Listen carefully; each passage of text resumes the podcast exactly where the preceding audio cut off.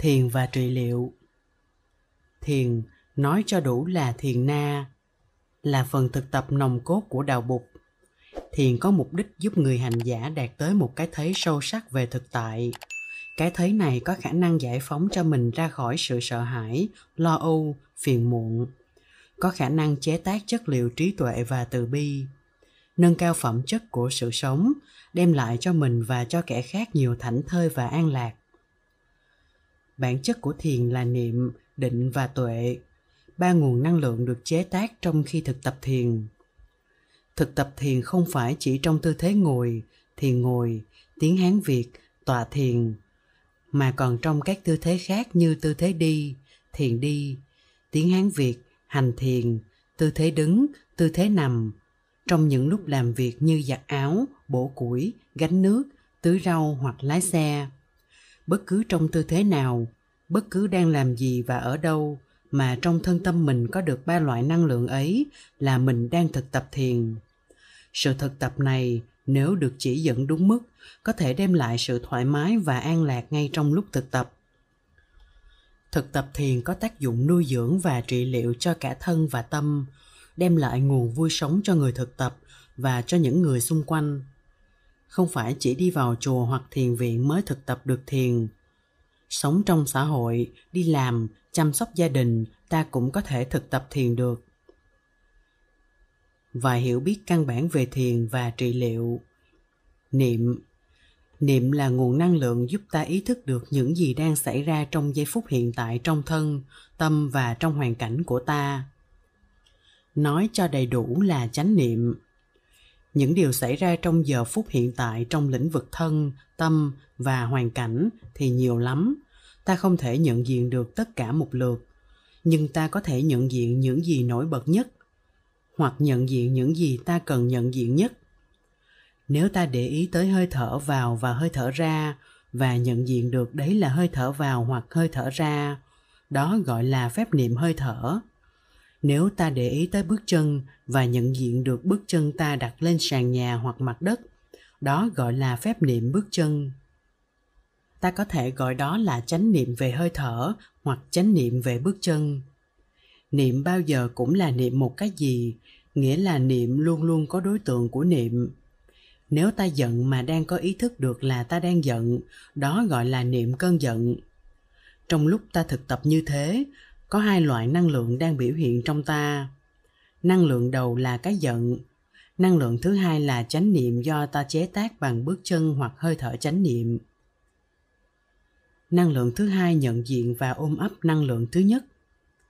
Nếu sự thực tập kéo dài 5-7 phút thì năng lượng chánh niệm sẽ đi vào trong năng lượng giận hờn và sẽ có sự thuyên giảm và chuyển hóa. Năng lượng niệm mang theo nó năng lượng định, chú tâm và năng lượng này có thể làm phát sinh năng lượng tuệ, tuệ giác, có thể chuyển hóa được cơn giận thành năng lượng của hiểu biết, chấp nhận, xót thương và hòa giải. Trong đời sống hàng ngày, tâm ta thường có khuynh hướng nhớ tưởng về quá khứ hoặc lo lắng cho tương lai. Thân ta có mặt nhưng tâm ta không có mặt.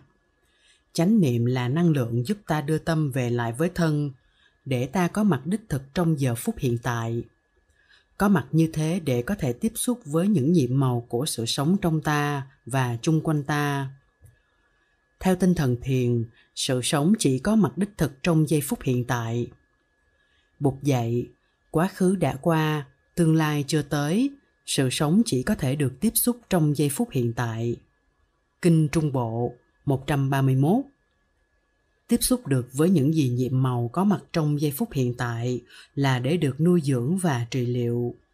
Nếu năng lượng chánh niệm đã trở nên vững vàng, ta có thể sử dụng nó để nhận diện và ôm ấp những nỗi khổ niềm đau của ta như hận thù, tuyệt vọng, tham đắm, bạo động, ghen tuông, vân vân để có thể chuyển hóa chúng từ từ an trú được trong hiện tại có thể đưa đến sự trị liệu màu nhiệm một lần an trú được trong hiện tại là ta có thể vượt thoát ra ngoài những nanh vuốt của sự tiếc thương và vương vấn về quá khứ hoặc những lo lắng và sợ hãi về tương lai.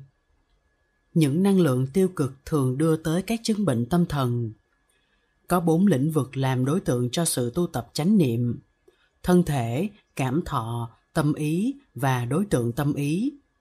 Danh từ chuyên môn là thân, thọ, tâm và pháp, gọi chung là tứ niệm xứ. Kinh niệm xứ, Trung A Hàm 98 Năng lượng chánh niệm khi nhận diện thân thể, body, giúp ta trở về thân thể với niềm ưu ái. Trong khi theo dõi phép quán niệm hơi thở, ta chiếu cố tới thân thể ta, giúp cho thân thể được buông thư. Danh từ chuyên môn, an tịnh thân hành. Phép thực tập này rất hữu hiệu để đối phó với sự căng thẳng của thần kinh và của cơ thể, stress. Ta có thể thực tập phép an tịnh thân hành trong tư thế nằm cũng như tư thế ngồi. Sự thực tập này giúp cho cơ thể của chúng ta tự trị liệu một cách tự nhiên mà không cần thuốc thang. Kinh quán niệm hơi thở, Trung Bộ 118 trong trường hợp ta đang chữa trị bằng thuốc men thì phép an tịnh thân hành này có thể giúp ta bình phục mau chóng hơn, ít nhất là ba lần. Thực tập phép niệm thân ta cũng sẽ biết ăn uống và tiêu thụ trong chánh niệm để đừng đưa vào cơ thể những thức ăn, thức uống có độc tố gây nên bệnh tật.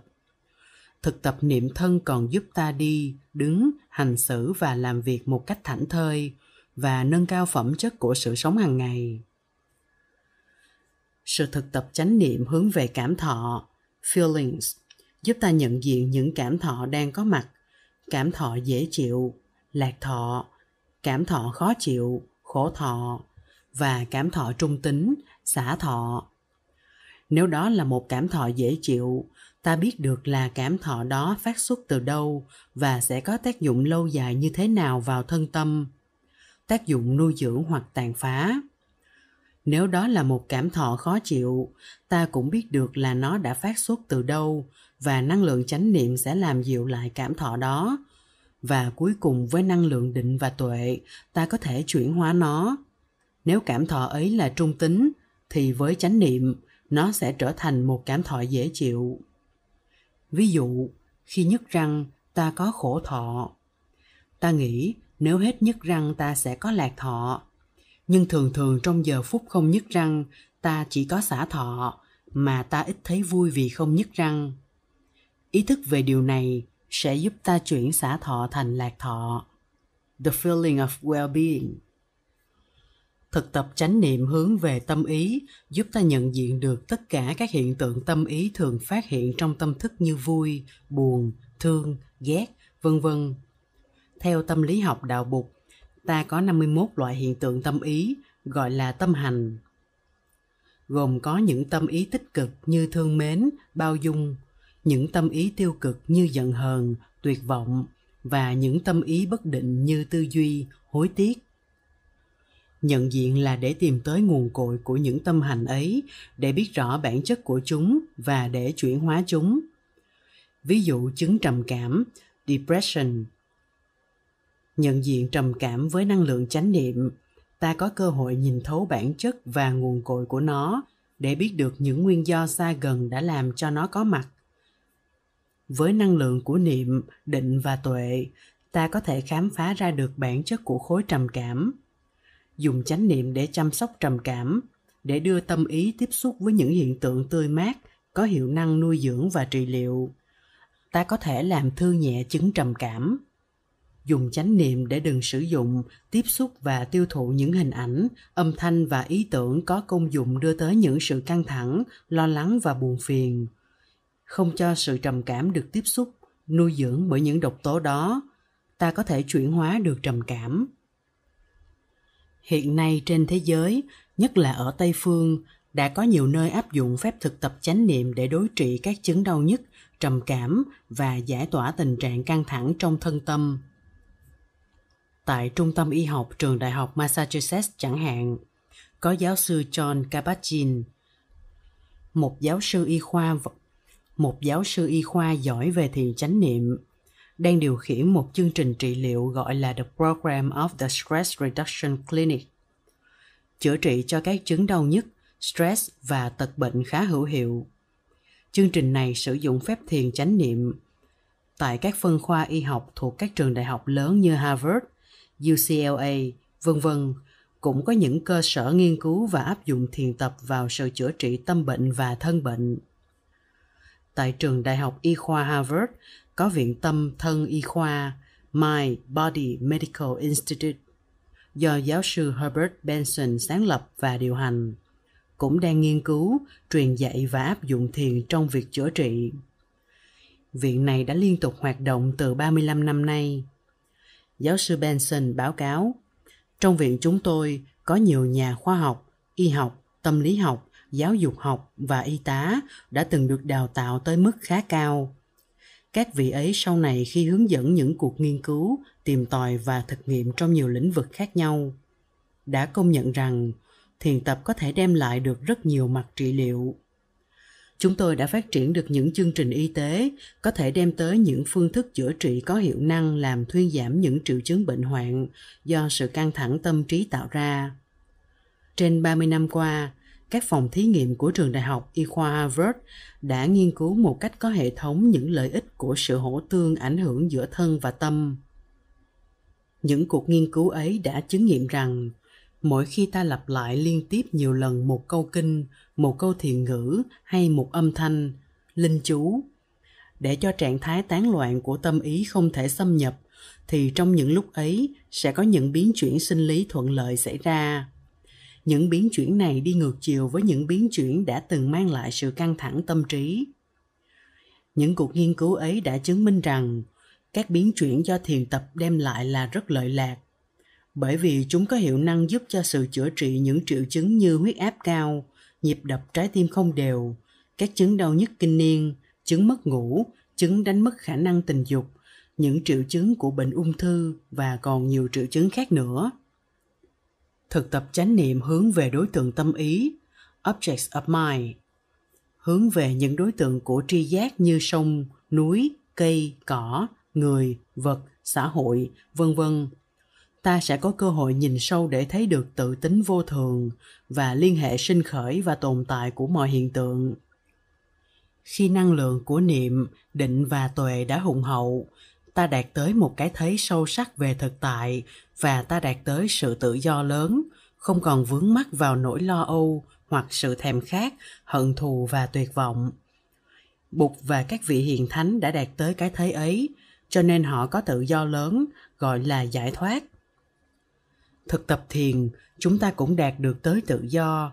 Và dù tự do của ta tuy chưa lớn, nhưng chúng ta cũng đã tháo gỡ được rất nhiều tri giác sai lầm và thành kiến do đó ta không còn đau khổ nhiều như trước. Ngược lại ta có thể có nhiều an lạc trong đời sống hiện tại. Niệm định tuệ là những năng lượng chế tác ra do sự thực tập thiền. Thiền học đã có mặt tại Việt Nam từ đầu thế kỷ thứ ba với thiền sư Khương Tăng Hội. Thiền sư Tăng Hội đã được học đạo tại Giao Châu và đến năm 255 đã sang Bành Thành, Nam Kinh bây giờ, kinh đô nước Đông Ngô thời đó để truyền bá thiền học. Thầy đến nước Ngô gần 300 năm trước ngày thầy Bồ Đề Đạt Ma tới nước Lương. Nước ta từ xưa đến nay đã từng có nhiều vị thiền sư nổi tiếng. Ngoài những thiền sư xuất gia, ta cũng đã có những thiền sư tại gia cử phách như Trần Cảnh, tức là vua Trần Thái Tông, tác giả sách khóa hư lục, và tuệ trung thượng sĩ, Trần Quốc Tung, anh cả của tướng Trần Hưng Đạo, vân vân. Thiền đã là một viên đá nền tảng cho nền văn minh Việt Nam – văn chương, triết lý và nếp sống đạo đức tâm linh người Việt chứa đựng rất nhiều yếu tố thiền. Thực tập thiền giúp ta xóa bỏ thái độ cố chấp, hết bám víu vào những giáo điều, trở nên bao dung, độ lượng, biết hiểu, biết thương sâu sắc hơn và chuyển hóa được nhiều đau khổ trong tâm như thèm khát, vướng mắc, kỳ thị, hận thù, nhỏ nhen, ích kỷ, sợ hãi, tuyệt vọng, vân vân người Tây phương từ cuối thế kỷ 20 đã bắt đầu chú ý tới thiền và rất đông người, nhất là giới trẻ và giới trí thức, đã tìm tới để học hỏi và thực tập thiền. Những tiện nghi vật chất không đủ để làm ra hạnh phúc. Những sầu khổ, ưu tư và thắc mắc của ta chỉ có thể được giải đáp bằng một đời sống tâm linh. Đạo Bụt và sự thực tập thiền hiện đang đáp ứng cho đông đảo quần chúng về những yếu tố đó đạo bục có khả năng đi đôi với tinh thần khoa học, hợp tác với khoa học trong lĩnh vực khám phá những sự thật tâm linh, sinh học và vật lý học đạo Bụt rất chuộng thực nghiệm và Bụt Thích Ca thường khuyên dạy đệ tử không nên mất thì giờ luận thuyết về những chuyện siêu hình.